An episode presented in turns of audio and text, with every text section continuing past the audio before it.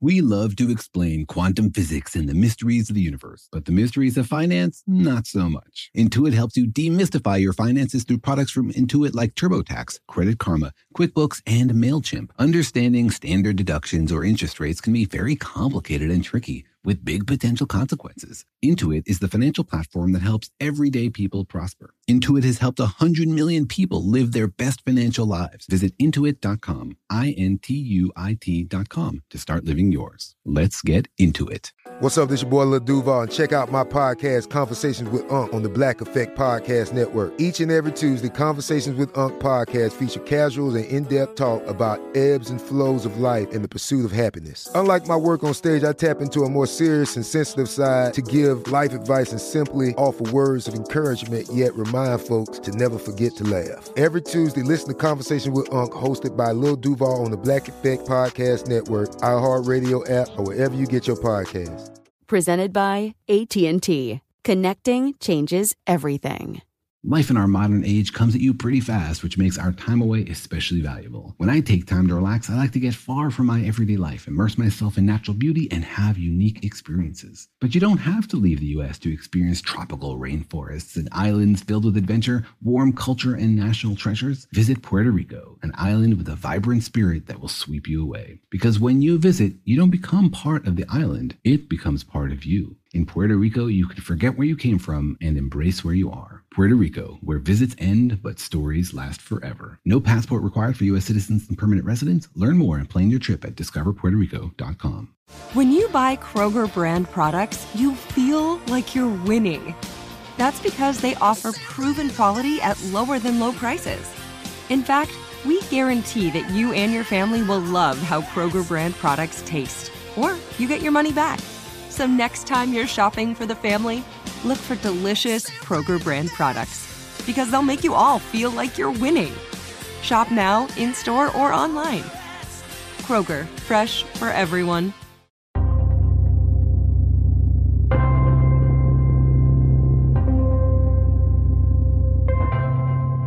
Hey, Daniel. So I'm wondering how much competition there is in physics.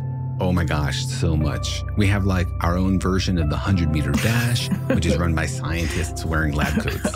okay, uh, I'd pay to see that, but I'm wondering why it seems like physicists are always competing to have the biggest facilities. Well, we do like to say that the Large Hadron Collider is the biggest science experiment ever, and people keep building bigger and bigger telescopes. Yeah, but so like why? Is that just for bragging rights or is there real science reasons why stuff needs to keep getting bigger and bigger? Oh no, in physics, size really does matter. it's not just the motion of the photons.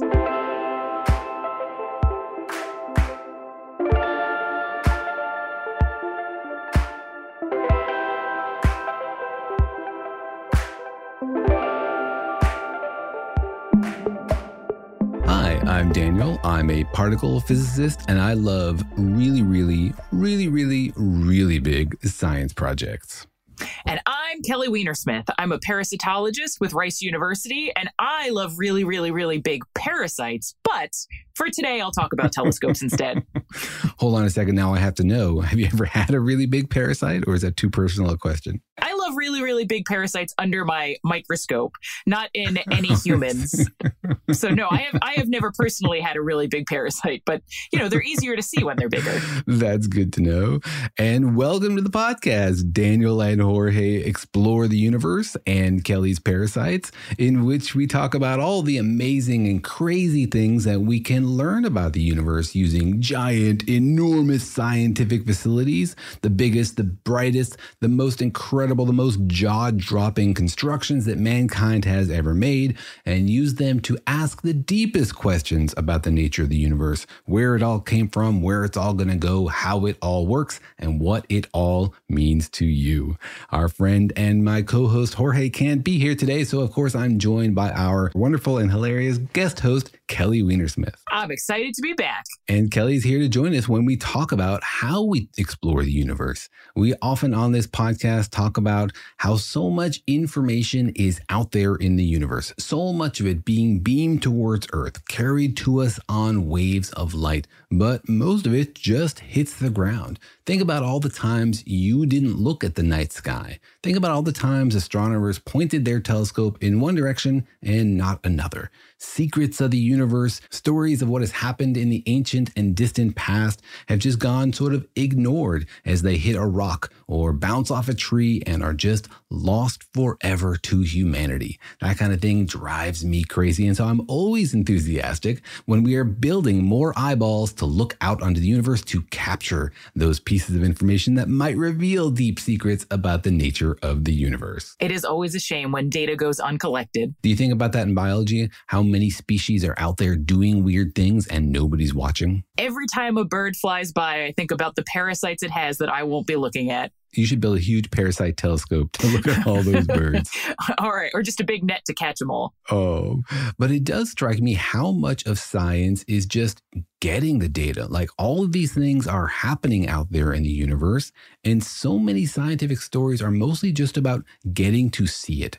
Like, if you could see these things happening, boom, you would understand so much about what's going on in the universe. Like, if you could watch the Big Bang happen, or if you could be there when a black hole is formed, or if you could see these two species doing their crazy mating dance. So much of science is just like being in the right place at the right time with the right instrument. Yes, and finding the way to get the money to get those instruments. exactly. Convincing somebody to spend their cash so that you could build that instrument so you could answer that science question. It makes me wonder sometimes what we could learn about the universe if we were just like magically omniscient. You know, if we just like could zoom anywhere in the universe and gather any data we wanted about any experiment what would you do first? How about you, Kelly? What would you do first if you could know anything about the universe at any moment? Oh my gosh. Uh, I don't know. You've blindsided me. That's huge. I mean, I, I, feel like there's so much biodiversity that we don't understand, but I think I, you know, probably would have to prioritize something about understanding cancer or something like that, even though selfishly, I'd rather know a lot more about the parasite biodiversity that's out there. What about you? What, what would your big question be if you could answer anything? I don't know. I'm struck by how much we don't understand our own bodies.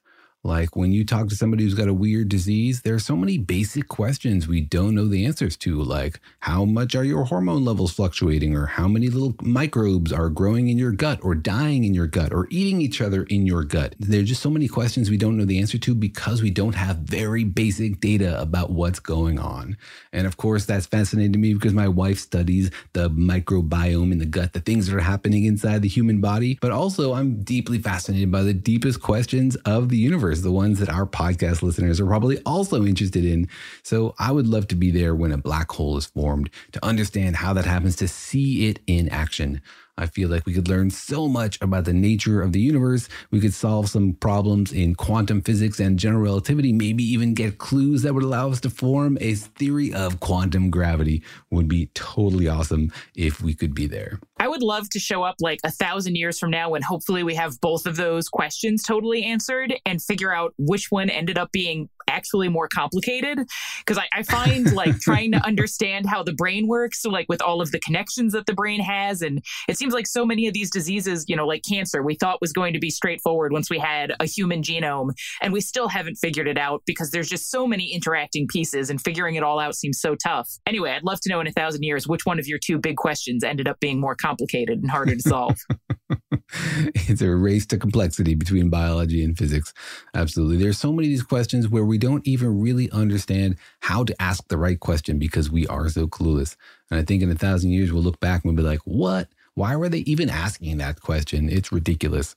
Like if you try to read, you know, the writings of natural philosophers from a thousand years ago, you're like, man, were you guys on the wrong track? You're not even thinking about what the interesting stuff is. It takes like 300 years to get around to like asking the right question and figuring out how to do basic experiments to answer it.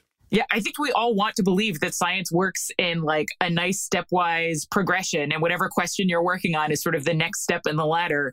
But, you know, history shows us that every once in a while people are off the ladder entirely, you know, swimming in a pool somewhere totally wrong. And all you can do is hope that you're not at the wrong place at the wrong time. But anyway, that's I feel like that keeps me up every once in a while, but I think I'm asking basic enough questions that it'll be fine. Yeah, and sometimes the direction of science is changed by something that we see in the universe that we are surprised by. And this happens almost every single time we develop a new kind of eyeball, a new way to look at the universe, shows us something happening out there we didn't even think to look for. Listeners to the podcast will be familiar with things like the Fermi bubbles, these crazy huge blobs of stuff above and below the galaxy, recently discovered nobody was even looking for them. Essentially, every time we turn on a new kind of telescope, a new facility, and we look out into space, we discover the not surprising fact that space is full of crazy stuff. And that can really change the way we think about the whole universe, right? Because there are lots of different ways to make progress. One is like have a clever idea about maybe how the universe works and go look for confirmation, like the Higgs boson. Others is just go out there and look and find weird stuff that requires you, that forces you to change your idea about the nature of the universe. And that's what's so exciting about building huge observatories, enormous eyeballs that can see crazy things deep, deep, deep into space. So that's interesting. Like in grant proposals for stuff like this, is it common to write like, but really we don't know what we're going to find. So you should give me money because it could be super cool. Because I feel like in biology, you need to be a little bit more specific, but it feels like the unknowns that we haven't even thought about yet are a really big, important part of making these telescopes. Man, you put your finger on one of my pet peeves. I wish that funding agencies would do that. They would fund just like exploratory stuff like, yeah, build something that can see new kinds of things and let's find out what's out there. Because in the end, that's really what's underlying all of this. But when you read the science cases for these huge facilities, they've been forced to like enumerate the kinds of things they might discover and what they might learn in those scenarios. But of course, I think underneath that, you can sense this feeling of like, look, just give us the money so we can build the thing and we will see crazy stuff we can't possibly describe in the pages of this proposal. And there's this excitement underneath it. And I wish sometimes that people could just be more direct about it. That's interesting. So I guess all of the different fields, we're all playing that same game, pretending that we uh, know exactly what we're going to find when we're really hoping to be expecting that we'll be surprised. Does that influence how time on these scopes is spent where you have to like address the questions that you said instead of just being like, it might be neat over here? Yes, unfortunately. And in my view, science is moving a little bit too much towards like quarterly report corporate cycles where you like have to show that you're going to produce a certain number of units of science every quarter if you want your time in the machine or you want your dollars where really the benefit of science, the real joy of it, are the unexpected explorations, you know, playing the long game, just like, hey, give people money to go think about that and see what comes out instead of this like short term, how many planets will you discover per dollar we spend that people are focused on more. But, you know, it's more like conservative. It's uh, people don't want to spend money and then not know that some science is going to come out of it.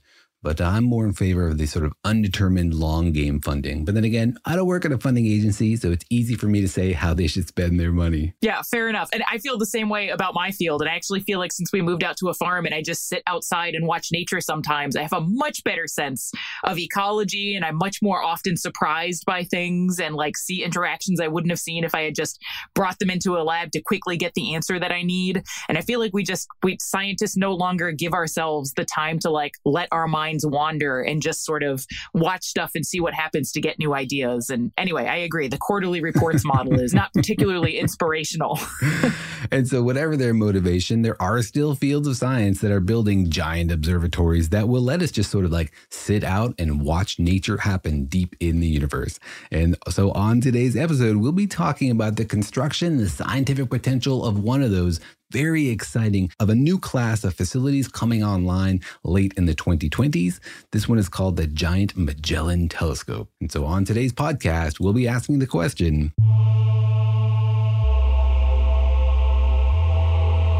What will the Giant Magellan Telescope teach us? So, Kelly, had you heard of the Giant Magellan Telescope before this episode? I had not. And that was one of the reasons I was excited about this question a chance to learn about a new telescope. I thought maybe I had heard about it in passing, but I definitely had no idea what it was. it seems to not have bubbled up as much as its sort of competitors in the same class of observatories. And I think maybe that's because it's not as politically fraught. You know, one of the competitors in this community is the 30 meters telescope, which of course is embroiled in all sorts of complicated tangles about using land on the top of volcanoes. That's very important for native folks in Hawaii. Whereas the Giant Magellan telescope hasn't really raised the same kind of ruckus. And so maybe that's why it's not as much in people's minds. So it's getting put in a place where there's no people there already? I don't know. It's complicated. Like, where in the world are there no people already? I think Antarctica is the only place you can say there are like no native communities. But basically, every other mountain in the world is important to somebody. So, you know, I wouldn't say there's no native people there or it's not important to anybody. It's just sort of like hasn't raised a political ruckus yet. And so it hasn't really bubbled up to the top of people's minds. So I guess it's, you know, it's good and bad to have publicity. You know what they say? All publicity is good publicity. I'm not sure that's the case for giant scientific observatories. Yeah, yeah. I, I think that phrase is maybe becoming uh, less and less true as time goes on. All right. So I was curious if other people had heard about the Giant Magellan Telescope. So I went out there into the internet and I emailed lots of listeners who volunteered to answer random questions without any preparation. If that sounds like fun to you, and trust me, it's more fun than it sounds, please write to us to participate. Everybody is welcome, all levels of education and enthusiasm. Send your request to questions at danielandjorge.com. So think about it for a moment. What do you know about the Giant Magellan Telescope? Here's what people had to say. The Giant Magellan Telescope will teach us about radio waves and distant galaxies. I know that it's a ground based telescope, uh, very big mirrors, but most likely what uh, uh, we are looking for from every telescope, I guess, uh, learning about the beginning of the universe to where are we going? What's mm, what will happen to the universe in the future? I don't know, but I'm guessing it's a deep space um, space telescope, maybe. Um, and it's well, presumably, it, well, we've got the Kepler one going up there, right? And that's looking at planets and other solar systems, so it's probably not that. Um, and it being giant is probably on Earth. Uh, so I'm guessing it's something to do with the cosmic background radiation.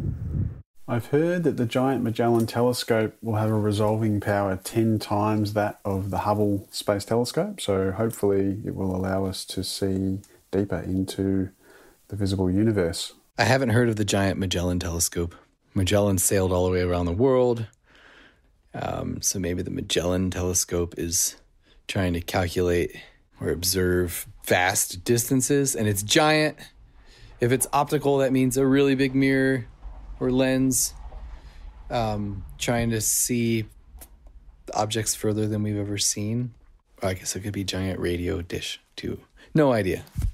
The giant Magellan telescope. So, because it is a telescope and it is also giant, I would say that it would show us something from the outer space, maybe something that we have not been able to reach with other telescopes. I am apparently not up to date on my science news because I've never heard of the Giant Magellan Telescope before. I'm so sorry. I know of the James Webb Telescope because you guys have talked about it, and I know that this isn't that. Uh, so, not what that's going to tell us. So, one of the things I loved about the responses here was that it seemed like everybody was just about as clueless as I was. so, it made me feel like, you know, I've probably been watching enough news or whatever, and I'm not missing anything that's popularly known already. Yeah, and that's why I thought we should talk about this particular telescope rather than the more famous ones to sort of bring people up to speed to what's going on. Also, this one has a particular design choice, which I think is sort of amazing and crazy that I wanted to get to talk about. But the thing I liked about the listener responses is that there's an enthusiasm there. They're like, well, I'm not sure what it is, but I bet it's going to teach us some cool stuff about deep space. And, you know, that's the kind of enthusiasm I think that funding agencies should hear. They're like, people want us to build these devices so we can learn secrets of the universe. And they look so cool. Like I when I looked up the pictures of this, I was just sort of blown away. And so I think like yeah, people are both excited about the information that it gives us and also it's just amazing to see one of these incredible engineering feats completed and it sort of gives you a bit of feeling of pride as a human being that we can do stuff like this. I know, right? I feel that way when I see something like the Golden Gate Bridge. I'm like, wow, go humans. Like, you guys have done something.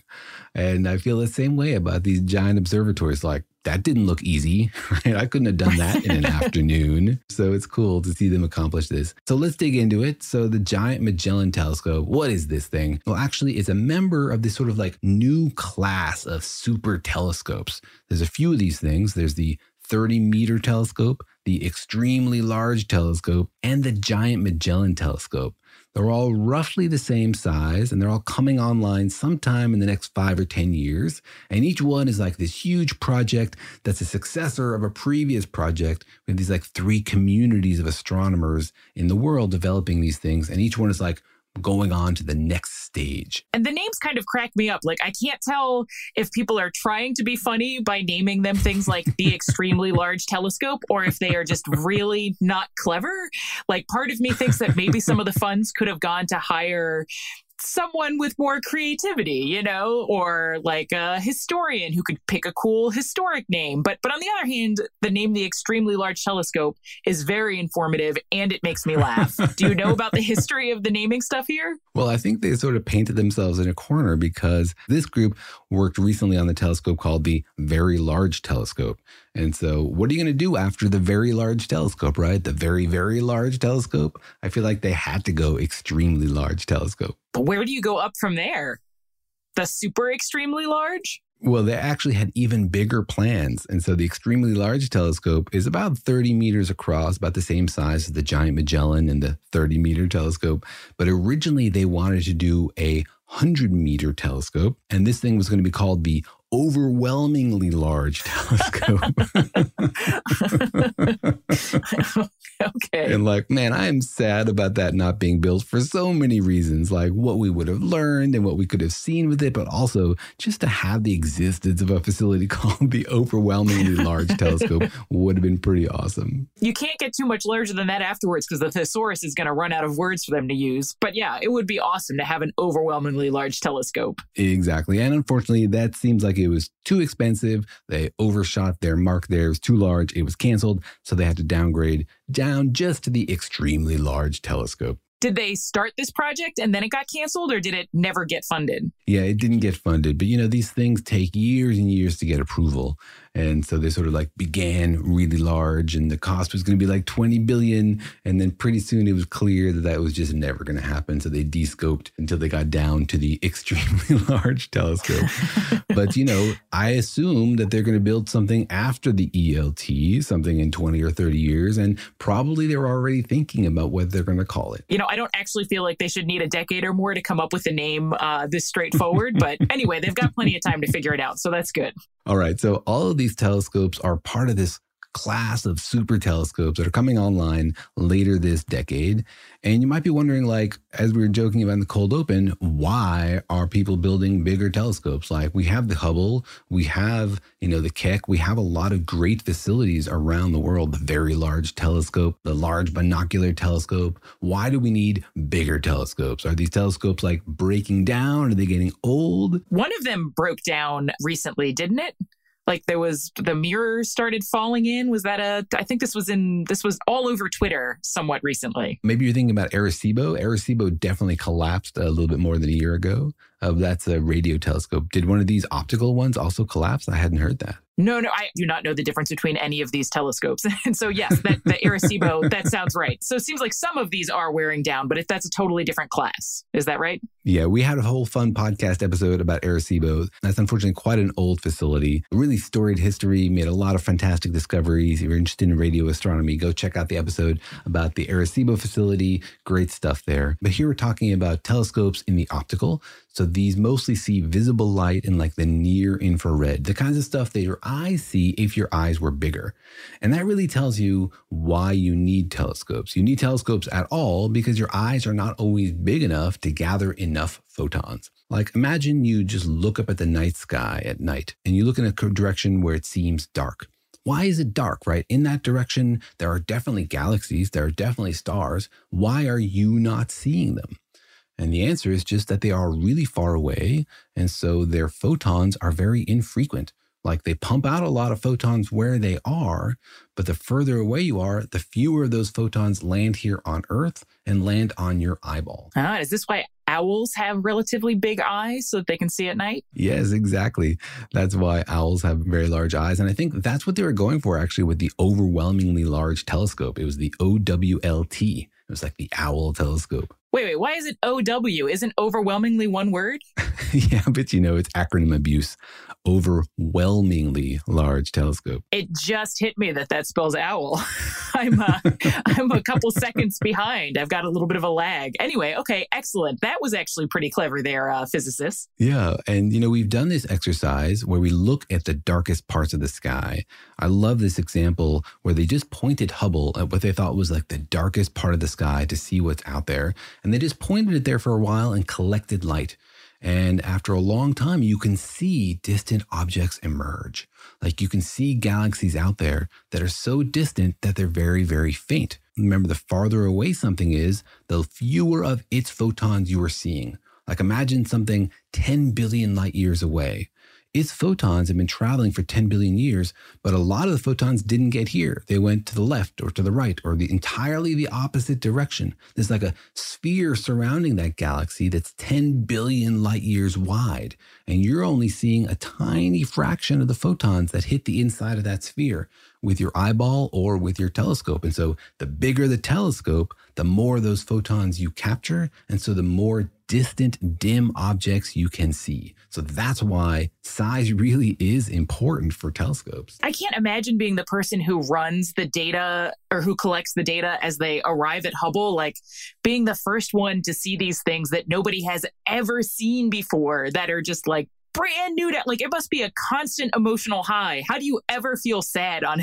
on a day when you're seeing these things that no one has ever seen before and that we only can see because humanity has like figured out how to do this awesome thing that's right. And every single one has the potential for crazy bonkersness, right? You could see something in an image that nobody's ever seen before and a new kind of thing. You could see like an alien superstructure. You could see like a message spelled out in galaxies. Like who has any idea what's beyond the edge of what we've seen before, right? You're like a explorer landing on a new shore where no human has ever been before. What are you going to find? What fruits are there? It's so exciting to be the first person to see these things, to be really on the the forefront of human knowledge. Like, I don't know how you go to sleep at night knowing that data is coming into Hubble and like you're not going to get to see it till the morning. I, I think that I might burn myself out if I was the person like collecting these images. All right, so let's give everybody a chance to sort of contemplate how amazing it would be to be the person who runs Hubble and take a little break. eBay Motors is here for the ride. Remember when you first saw the potential? And then through some elbow grease, fresh installs, and a whole lot of love, you transformed a 100,000 miles and a body full of rust into a drive that's all your own. Look to your left, look to your right. It's official. No one's got a ride like this. There's nothing else that sounds like, feels like, or looks like the set of wheels in your garage. With over 122 million parts, you can make sure your number one ride or die stays running smoothly, so there's no limit to how far you can take it. Brake kits, turbochargers, engines, exhaust kits, roof racks, LED headlights, bumpers, whatever your baby needs, eBay Motors has it. And with eBay Guaranteed Fit, it's guaranteed to fit your ride the first time, every time, or your money back. Plus, at these prices, well, you're burning rubber, not cash. Keep your ride or die alive at ebaymotors.com. Eligible items only, exclusions apply. You know that feeling after you've done a deep spring clean of your house when you realize, wow, How have I been living like this? It's kind of like how you feel when you find out you've been paying a fortune for wireless, while Mint Mobile has phone plans for $15 a month when you purchase a three month plan. Wow, how have I been affording all this? So it's time to switch to Mint Mobile and get unlimited talk, text, and data for $15 a month. Personally, I've used Mint Mobile, and the calls are always so crisp and so clear. All of their plans come with high speed data and unlimited talk and text delivered on the nation's largest 5G network. So it's time to ditch your overpriced wireless and go with Mint Mobile's limited time deal for three months of premium wireless service for 15 bucks a month. To get this new customer offer and your new three month unlimited wireless plan for just 15 bucks a month, go to mintmobile.com slash universe. That's mintmobile.com slash universe. Cut your wireless bill to 15 bucks a month at mintmobile.com slash universe. $45 upfront payment required, equivalent to $15 a month. New customers on first three month plan only. Slower speeds above 40 gigabytes on unlimited plan. Additional taxes, fees, and restrictions apply. See Mint Mobile for details. The financial universe out there can seem like a vast place full of scary mysteries and exciting possibilities, but it can also be overwhelming to navigate, especially when you're first starting out in life. It feels sometimes like just one wrong turn could send you hurtling endlessly towards a financial black hole. But don't worry, you don't have to navigate the financial universe on your own. With the right tools, you can master the financial universe and chart your course with confidence. Intuit helps you navigate the financial universe through products from Intuit like TurboTax, Credit Karma, QuickBooks, and MailChimp. Intuit is the financial platform that helps everyday people prosper. Whether you're trying to manage your money or trying to run a business, Intuit gives you the confidence to take control of your finances so you can live your best life. Intuit has helped a hundred million people live their best financial lives. Visit intuit.com, I N T U I T.com to start living yours. Let's get into it. Reboot your credit card with Apple Card, the only credit card designed for iPhone. It gives you up to 3% daily cash back on every purchase. Plus, Apple Card has no fees, not even hidden ones. Apply for Apple Card now in the Wallet app on iPhone. Apple Card issued by Goldman Sachs Bank USA, Salt Lake City branch. Subject to credit approval. Variable APRs for Apple Card range from 19.24% to 29.49% based on creditworthiness. Rates as of February 1st, 2024. Terms and more at applecard.com.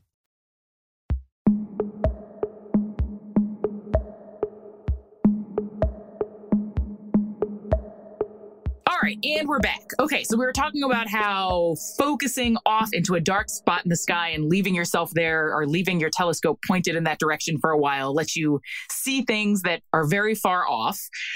But all right, so they're very far off. Does that tell us anything about like how old something is if it's far away, or is everything that we're looking at like about the same age? I really don't know much about this stuff. Yeah, it's really fascinating, sort of what slice of the universe we can see. Because the speed of light is very fast, but it's finite, it means that what we're seeing in the night sky, of course, is not what's happening now.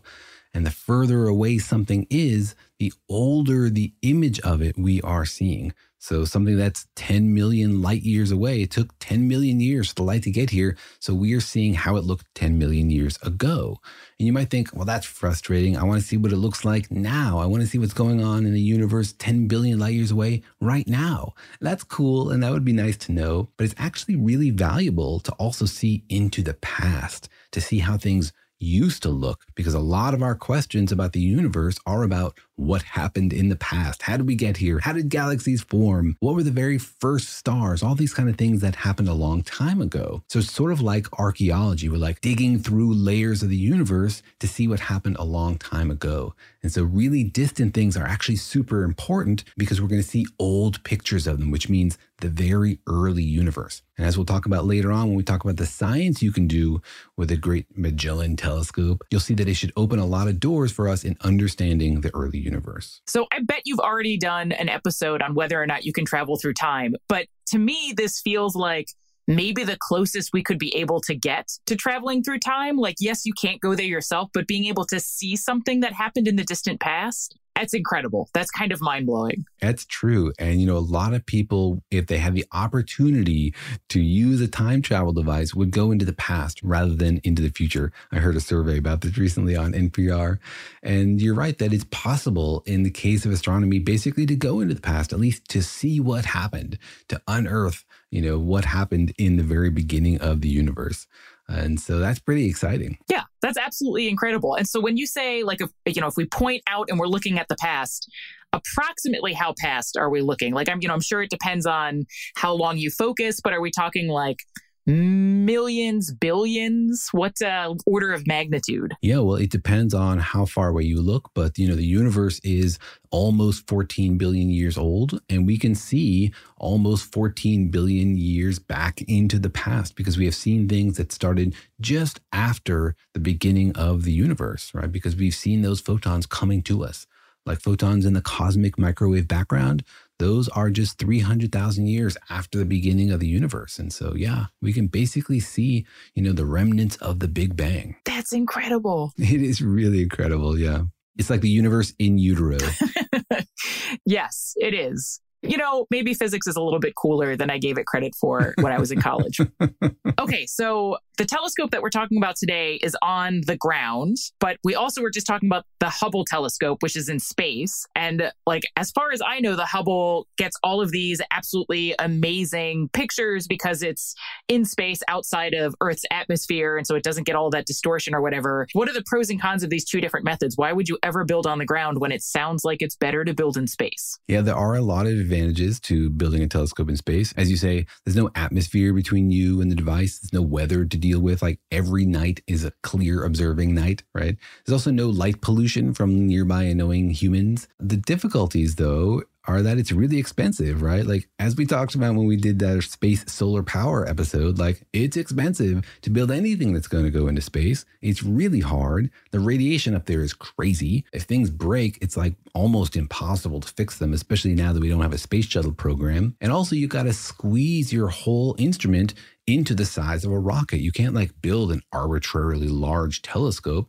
It's got to fit into your little launch device, uh, which could also blow up on the pad. So there's a lot of reasons why you might want to develop sort of a complementary program on the ground. Would you feel the same way if Elon Musk like gets Starship going and that becomes like, you know, so that has a bigger space inside? Uh, and if he drives the cost down as much as he's hoping to, like, would you still want ground telescopes if you could make the same size thing in space for like, you know, not that much more money? That's a great question. I think that's just impractical though, because the ground based community has made really big strides so that they can basically compensate for all the advantages that the space telescopes have. Like, first of all, on the ground, you can be as big as you like. You can fix it, you can upgrade it, you can do all sorts of things. You can swap out instruments, lots of big advantages. All the pros that the space telescopes have, like there's no atmosphere between you, the ground telescope folks have figured that out.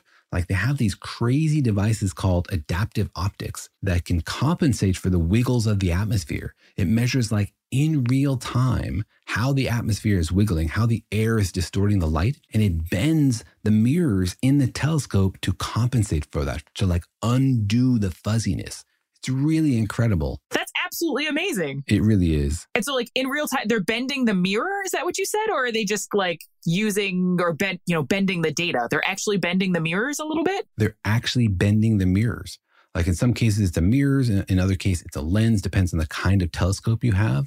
But they make these like instantaneous adjustments. Sometimes they'll, for example, like shoot a laser beam up through the atmosphere in order to measure the distortions. That's why sometimes you see these like lasers being shot out of the telescopes and they use the image of the laser to tell them, because they know what the laser should look like, to tell them how to compensate for it. And then in real time, they have these like little servos that are like bending the mirror so that the light, when it bounces off, goes in the right direction. So these adaptive optics can make the ground based pictures essentially as crisp as the space based pictures. This is incredible. Like, I feel like we shouldn't know the name of famous sports people. We should know the names of the people who are figuring out adaptive optics. Like, it blows, it blows my mind that we can have that all figured out and, like, in real time be responding to stuff like this. So anyway, okay, that's incredible. So now you've maybe convinced me that there's no reason to put them in space where they're hard to reach. do they get different kinds of data? They do get different kinds of data and some kinds of telescopes like an infrared telescope that has to be really really cold like the upcoming James Webb Space Telescope. That thing needs to be like cryogenically cooled and that's definitely easier to do in space. And so that's a good example of something that should be in space. But I think these are really complementary programs. There's stuff that you can do in space and stuff you can do better on the ground. And we should build all of these things, right? Let's just pour more money into building more of these things. It's not a competition, it's like a happy family of observatories. For big projects that involve going to space, I've heard that a common problem is that when a project runs from one administration to another, if each one of those administrations aren't excited about the project, it might get dumped or changed. So some of these telescopes are running over decades. Do they usually get like bipartisan support and make it through the whole process? Or do telescopes often get dumped along the way when like a president from a different party comes online? Yeah, that is a real challenge. It's the same kind of thing that we face when we try to build like huge particle physics facilities. And a lot of these also involve many, many countries. Like these are consortiums of dozens of countries sometimes. So you have like internal politics in lots of different countries. That also buffers you a little bit because, you know, if Hungary pulls out or the French parliament decides they're not going to, maybe another country can step forwards. But for example, the 30 meter telescope is supported by Keck and, you know, the University of California, but also they do rely on government funding, which does rely on the whims of whoever is in charge. So that is a difficulty. You know, it's like that's why China, for example, can pull off really ambitious projects because, you know, the same guy's in charge for decades. he makes all the decisions himself. And so he can be consistent at least about his policy. And if you don't care about human rights, then it's all positive. I'm not advocating for authoritarianism. I'm just saying there are some advantages. yes, yes, fair enough. Fair enough. So we've been talking about the giant Magellan telescope sort of in the abstract, but I, I looked up like drawings of the plans for it and it blew my mind. So can you give us more like specifics about where it's going and what it's going to look like? Yeah, so this telescope is amazing. If you look at a picture of it, you'll see that it's made of seven different segments. So each segment is like a huge mirror, and each one is 8.4 meters across, right? That's mind blowingly large, right? This thing is like 30 feet across almost. And it's made of seven of these things arranged into effectively like a 20, 22, 23 meter telescope. And like 23 meters, that's like, you know, almost a quarter of a football field. This thing is going to be ginormous. I'd love to hear more about those mirrors, like how they're made and how the heck do you get them from wherever they're made to where they need to be? These are basically the biggest mirrors that humans can make. And this giant Magellan telescope is fascinating because it's quite different from its competitors. Like the 30 meter telescope and the extremely large telescope have made very different design choices. They're going to be made of like hundreds or thousands of smaller segments all put together. But the giant Magellan telescope said, let's make the biggest pieces we can and have as few of them as possible. And so that means they have like a really huge task in front of them, which is to make like you know, 8.4 meter mirrors that are perfectly smooth. And the process is totally ridiculous. Do you know about the process? Yeah, basically, there's only one place in the world that can make these things. It's at the University of Arizona, of course, which has a long and storied astronomy program. And you make them in this rotating furnace, and each one takes like years to make. You start with like these chunks of glass and they fill out this mold. You can look online to see these pictures. It looks just like, you know, you're doing a craft project where you're like melting plastic into some mold or something. They start with this mold and they put these big chunks of glass in it and it heats up and it melts the glass and then it spins at the same time. And the reason they spin it is because you want this sort of like parabolic shape, right? You don't want a flat mirror. What you want is a parabolic mirror. So it's like focusing the light down on a single point where you can gather it. So, how do you get a parabolic mirror? Well, you can make a flat one using gravity and then like scoop it out. But that's a huge amount of work. So instead, what they do is they spin it at 6 RPM while it's being heated up to like 1200 degrees C so that it melts into the right shape automatically. That heating, my first thought is that it probably needs to be totally uniform, but maybe it even is the case that like some areas where it's going to be thicker needs to heat a bit more if there's more glass there, or like just the fact that they've managed to make all of that work with no errors is incredible. Or are there errors? Like, you know, when we sent the Hubble lens up there, there was an error that needed to be fixed, which was a pretty big inconvenience. Do you know with these mirrors, do they ever have to like trash one of these huge mirrors because it wasn't perfect? or are there things they can do to fix it afterwards? Oh, that's a great question. It's definitely not a one step process. They sort of make the rough shape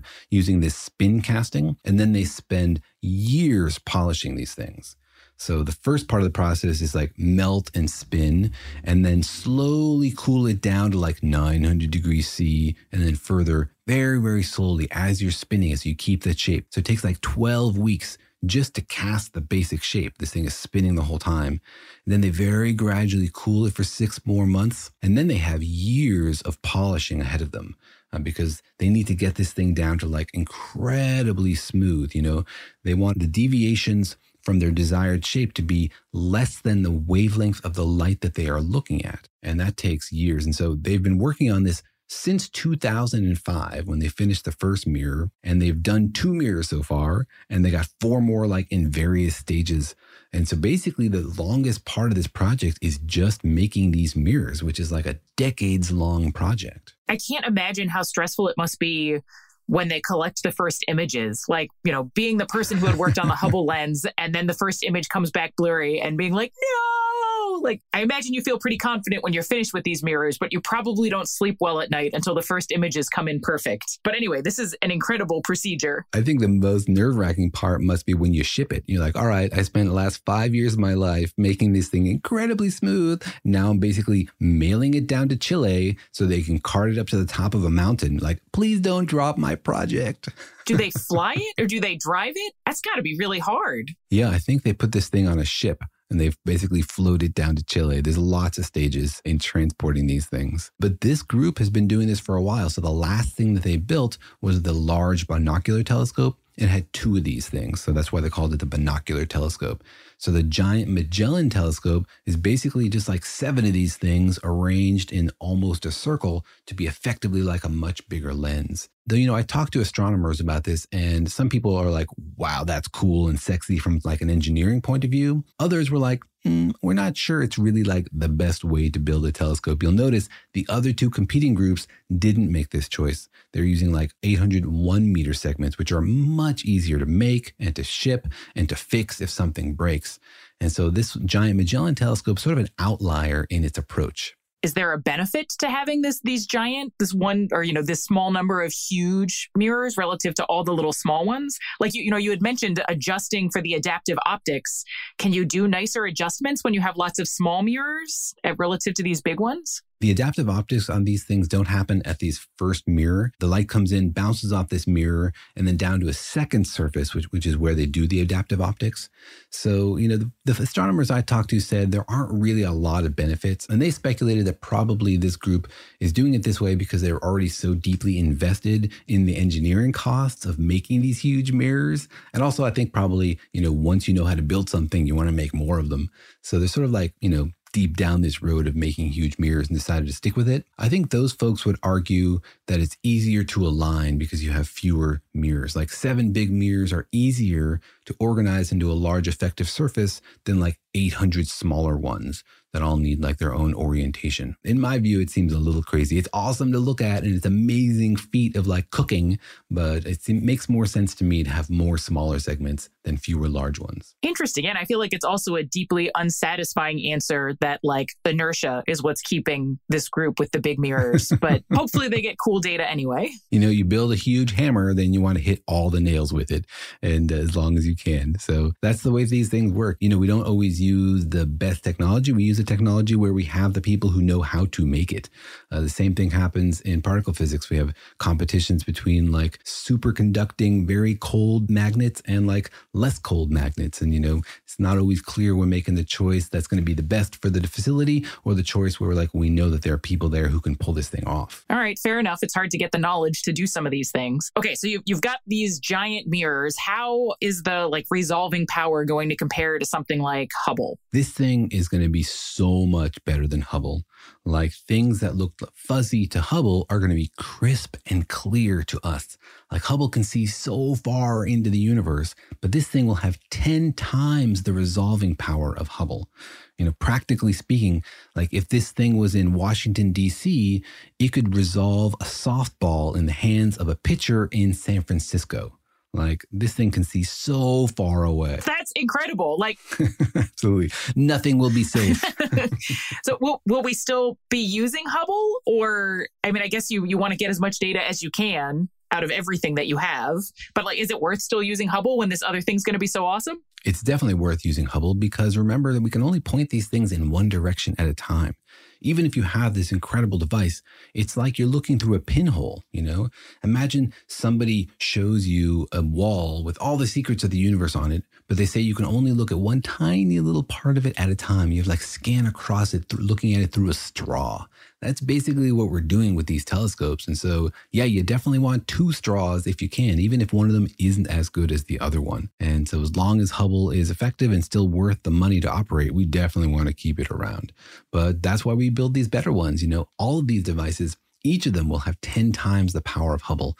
And so it will really teach us things about the universe. It will show us things about the early universe we've never seen before. Awesome. Yeah, we need more straws. When does this straw come online? So, this one they are planning to get first light in 2029. It's a couple of years behind the 30 meter telescope, which currently people say will turn online in 2027, and the extremely large telescope. But you know, these projects are very hard to predict this far out into the future.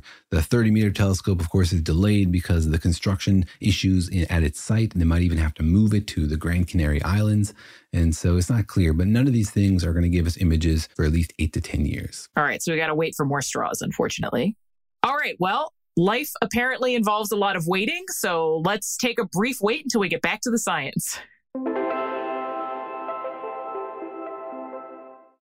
eBay Motors is here for the ride. Remember when you first saw the potential? And then, through some elbow grease, fresh installs, and a whole lot of love, you transformed a 100,000 miles and a body full of rust into a drive that's all your own. Look to your left, look to your right. It's official. No one's got a ride like this. There's nothing else that sounds like, feels like, or looks like the set of wheels in your garage. With over 122 million parts, you can make sure your number one ride or die stays running smoothly, so there's no limit to how far you can take it. Brake kits, turbochargers, engines, exhaust kits, roof racks, LED headlights, bumpers, whatever your baby needs, eBay Motors has it. And with eBay Guaranteed Fit, it's guaranteed to fit your ride the first time, every time, or your money back. Plus, at these prices, well, you're burning rubber, not cash.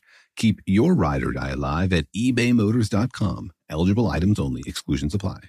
The financial universe out there can seem like a vast place full of scary mysteries and exciting possibilities, but it can also be overwhelming to navigate, especially when you're first starting out in life. It feels sometimes like just one wrong turn could send you hurtling endlessly towards a financial black hole. But don't worry, you don't have to navigate the financial universe on your own. With the right tools, you can master the financial universe and chart your course with confidence. Intuit helps you navigate the financial universe through products from Intuit like TurboTax, Credit Karma, QuickBooks, and MailChimp. Intuit is the financial platform that helps everyday people prosper. Whether you're trying to manage your money or trying to run a business, Intuit gives you the confidence to take control of your finances so you can live your best life. Intuit has helped a hundred million people live their best financial lives. Visit intuit.com, I N T U I T.com to start living yours. Let's get into it.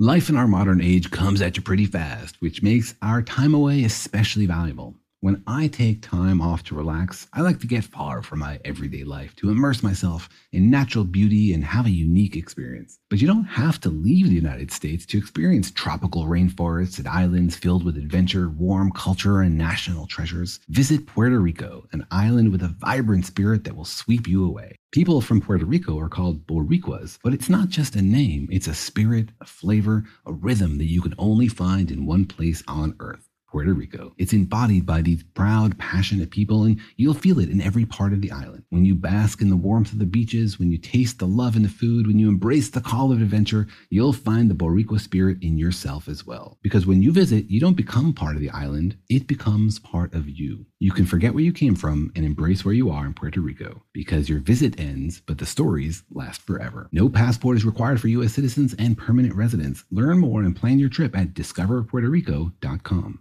Since every minute counts when you're a new parent, who wants to waste time washing bottles? Transform this daily chore with the Baby Brezza Bottle Washer Pro, the first machine that automatically washes, sterilizes, and dries bottles, pump parts, and sippy cups at the push of a button. Its 20 spray jets clean everything 100%. Plus, it sterilizes with steam, then dries with germ free air. Don't waste time on tedious hand washing. Let the Baby Brezza Bottle Washer Pro do it for you. Shop now at babybrezza.com.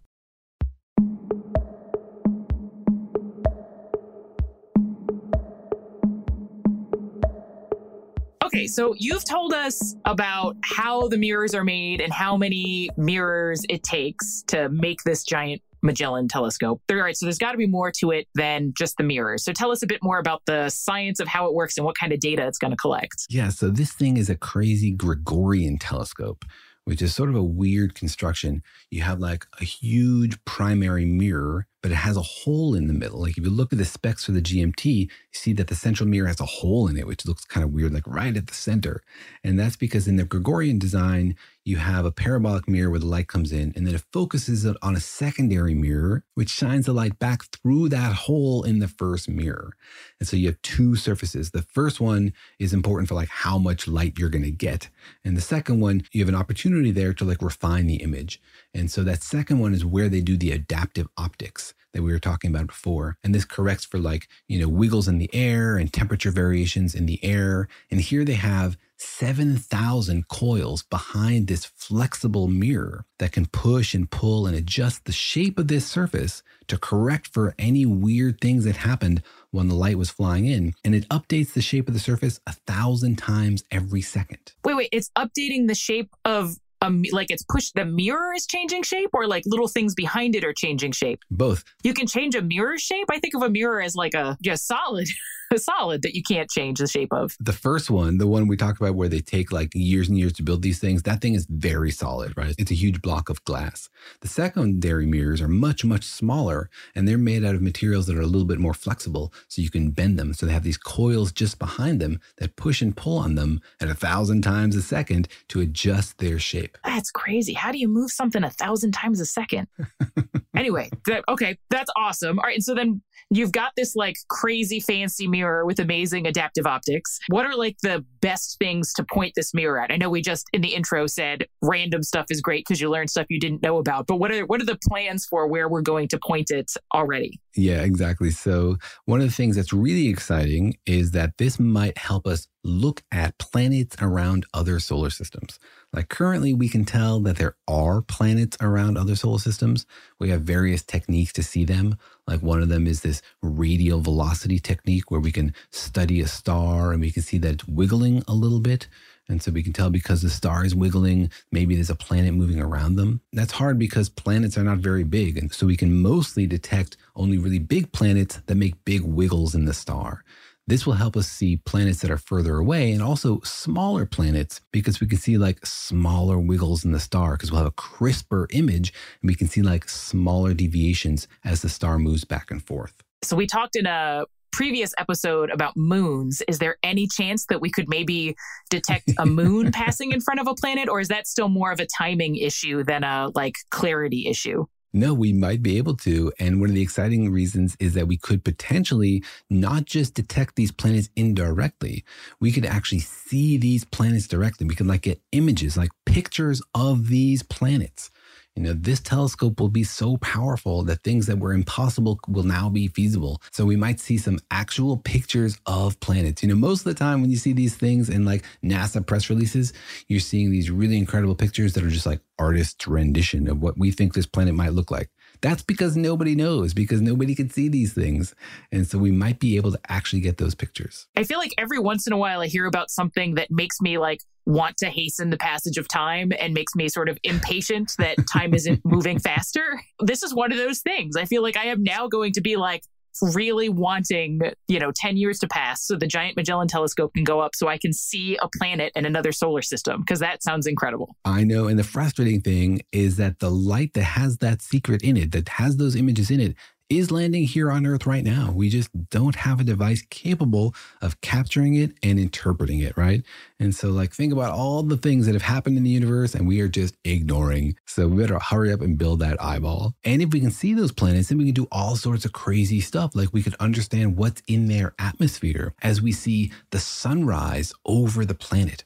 Like, as the sun passes behind the planet and shines its light through the atmosphere, like the sunrise, the dawn on that planet, we can tell by how the color of that light changes what's in the atmosphere. Is there water? Is there methane? Is there oxygen? All sorts of exciting stuff. We learn so much about these planets. Is there any like cue in the atmosphere that could tell us, like, for sure there are plants down there, for example, or like for sure they have something like algae? Could the Giant Magellan Telescope help us find another planet that we could be, feel pretty good about saying this has life, or is that just sort of too much to ask? No, that's a really fun question. And there are folks actually here at UC Irvine doing exactly that, like modeling the atmospheres of exoplanets so we can understand what are sort of the non organic ways you might get different atmospheres, what mixtures can you see without life, and what mixtures require life. And so that's really interesting. Remember that they recently thought they found evidence for a really rare kind of gas on Venus that made them think maybe there was life in the atmosphere of Venus. Then, of course, turns out that result went away. But absolutely, it's possible to discover things in these atmospheres which are very difficult to produce, except in the case when you have life or algae or all sorts of creeping, crawling critters. So we might very well see something very exciting. That's incredible. I'm keeping my fingers crossed. All right. So exoplanets. Is there anything else that we uh, are going to be looking for in particular? Basically, everything else. And the thing that's the most exciting to me is looking into the most distant past. You know, we talked earlier about how we can see things that are really far away and we can see the very early universe, but those things are very distant. Like we can see, we have seen way back to the cosmic microwave background radiation and things that happen after that, but we've never seen crisp, clear pictures of them because those things are so far away, they're so distant, and they're so fuzzy. What we'd love to do, for example, is not just see that there are other galaxies out there, we want to like resolve the stars in those galaxies and understand how those galaxies form and study those individually and independently. So it will give us like a way to study how galaxies come together because we can look inside other galaxies and see those stars forming and see other galaxies that are like more like the Milky Way. Of the galaxies that are near us, it turns out very few of them are sort of similar to the Milky Way. And so we don't really have like another example of a Milky Way like galaxy They'll give us a sense for like how these things happen and is our galaxy typical or weird or all sorts of stuff. So we're going to spend billions of dollars to try to understand why we're so weird. That's basically science right there, isn't it? Like we want to understand the human condition. Like what's going on? Are we weird? Are we unusual? Are there humans everywhere? That's the deepest question in science. Are we weird? And I think we clearly are weird. And so we really just want to understand why we're weird. I would argue. Not right. are we, but why are we? And we mean that we're weird in the best possible way, of course. And so that's really exciting. And we're interested not just in like seeing nearby galaxies and watching them form, we're also interested in seeing like the very first stars. In the very, very early universe, things cooled down after they were very, very hot and formed this neutral gas. And so, as we talked about on an episode, there was this period called the Dark Ages, during which the universe was basically dark. It was just like you know, floating clouds of hydrogen and no stars were burning yet. And so, like, the universe itself was pretty dim. And so, we'd love to look back and see, like, those first stars forming. It's not a process that we really understand. Those stars were weird, they were huge, they were short lived, and we'd love to see them forming. And so, currently, we have seen ancient galaxies, but we haven't ever seen one of those first stars, like, on its own because those galaxies are so fuzzy and so distant that all we can see is like a little smear in the telescope. And we look like a crisp picture of it. So this might be too picky and unfair of a question to ask, but so if you're you're trying to look out to the dark ages where it sounds like, you know, if everything's almost totally dark, then there's not going to be a lot of photons coming towards us presumably. Like how long would you need to focus on an area to get enough light so that you can actually see something? Is this like you train the telescope at that spot in the sky for a year to collect the data, or could it happen more quickly? If that's the kind of thing you're interested in, you would love to get a year of telescope time because you could learn so much. But in the end, you know, these folks have to balance. Like there's so many good things you can do with this telescope, so many directions you could point it at and learn something that in the end, it's not a question of like, what's the most we could learn from pointing in this direction? It's like, how much time can we budget for this project versus another project? So you have to make a case for like how much we could learn with one hour of telescope time or 10 hours or 50 hours. And, you know, the more you ask for, the less likely you are to get it. So it's a difficult game. Oh, it's so frustrating. But of course, it has to be that way. I know. Everybody should have their own telescope, their own 30 meter telescope. Look at whatever they like. right, right. I'm, sure we have enough money for stuff like that. No, and so that would be super fascinating to look back in the very beginning of the universe to see these first stars form. Another thing that would be really exciting is to see type 1a supernova in the early universe. You know that the universe is expanding and that expansion is accelerating because of dark energy, which is not something we understand. And we only know that the universe is expanding and accelerating because we've seen these cosmic candles, these type 1a supernova, go off through history as we look further and further into the past. And that tells us like how fast distant parts of space are moving away from us. And so the further away we can look, the deeper into the past we can look, the more we can see these very far away type 1a supernova, the more we can learn of the history of that cosmic acceleration and get some answers to like, what is this thing that's driving the universe crazy? What's going on? Has it been doing it for the whole history of the universe? Be really fascinating to like see that all laid out through time. So, like, do we know where these supernovas are that we want to point the telescope at, or do you just have to hope that as you're scanning the night sky, you get lucky and you find one of these? Yeah, we don't know exactly. We don't know. We can't predict it. We know that it happens when a star collapses and doesn't have enough mass to go supernova, and then it gobbles up something else that comes by. So it comes from these binary systems. And so we're not great yet at predicting exactly where they are. So essentially, what you have to do is scan the sky looking for them. And then when you see one happening, you point a bunch of telescopes at it to get as much data as you can from it.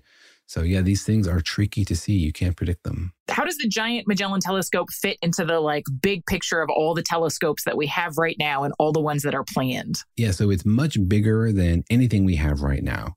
Like the largest telescopes we have right now are like the Magellan telescopes and the very large telescopes and the Keck telescopes. These ones are significantly smaller. They're basically a factor of three or four smaller than the Giant Magellan telescope. When it comes online, it will be the biggest thing out there. It's a little bit smaller than its competitors, the extremely large telescope or the 30 meter telescope, but they're all about the same size. So when these things come online in eight to 10 years, they will be the new giants of astronomy. They will be producing data and pictures that nobody can compete with. And so neither one of those are online yet. Is the James Webb online yet? The James Webb is not yet online. It's set to be launched who knows when. Every time I see a prediction, it's always sometime in the future. Uh, it was, of course, delayed like everything else by COVID, and there's hoping, you know, to launch it next year. Okay, so like this is going to be a pretty incredible decade for epic telescopes. Exactly. Yes.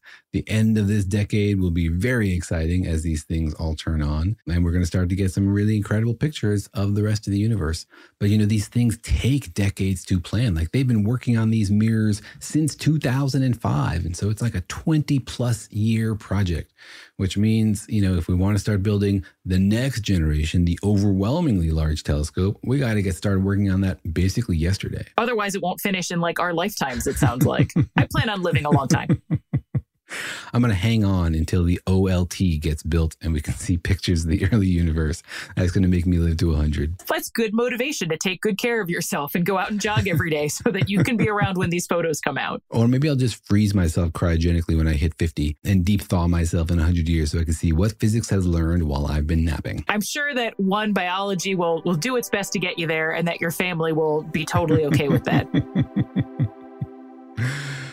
All right. Well, thanks everybody for going on this journey with us to talk about what the giant Magellan telescope can teach us about the night sky. Thanks, everyone. As usual, if you have questions about something coming up in physics or just generally questions about the universe and how we learn so much about it, send them to us to questions at danielandjorge.com. We love getting your emails. And thank you very much, Kelly, for joining us on this fun podcast. Thanks for having me. I had a blast. Tune in next time, everyone. See ya.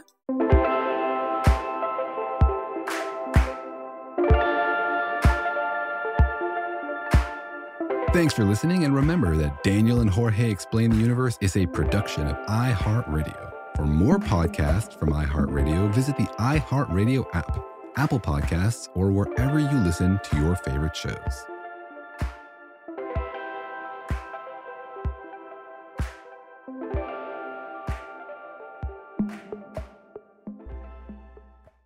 Life in our modern age comes at you pretty fast, which makes our time away especially valuable. When I take time to relax, I like to get far from my everyday life, immerse myself in natural beauty, and have unique experiences. But you don't have to leave the US to experience tropical rainforests and islands filled with adventure, warm culture, and national treasures. Visit Puerto Rico, an island with a vibrant spirit that will sweep you away. Because when you visit, you don't become part of the island, it becomes part of you. In Puerto Rico, you can forget where you came from and embrace where you are. Puerto Rico, where visits end but stories last forever. No passport required for U.S. citizens and permanent residents. Learn more and plan your trip at discoverpuertorico.com. There are some things that are too good to keep a secret, like how your Amex Platinum card helps you have the perfect trip. I'd like to check into the Centurion Lounge, or how it seems like you always get those hard to snag tables. Ooh, yum! And how you get the most out of select can't miss events. With access to the Centurion Lounge, Resy Priority Notify, and Amex card member benefits at select events, you'll have to share. That's the powerful backing of American Express. Terms apply. Learn more at americanexpress.com slash with Amex. This is Amy Brown from Four Things with Amy Brown. Today, healthier is happening at CVS Health in more ways than you've ever seen. It's wellness destinations for seniors, including select locations with Oak Street Health and CVS Pharmacy. It's doctors, nurses, pharmacists, and everyone in between offering quality care and support virtually, in person, and on the phone. It's in home evaluations through Signify Health and meeting mental health needs through Aetna. And those are just a few of the ways that healthier is happening. To see more, visit cvshealth.com slash healthier happens together. CVS Pharmacy, Oak Street Health, CVS Specialty, Signify Health, and Aetna are part of CVS Health. Eligibility and services vary by location and individual.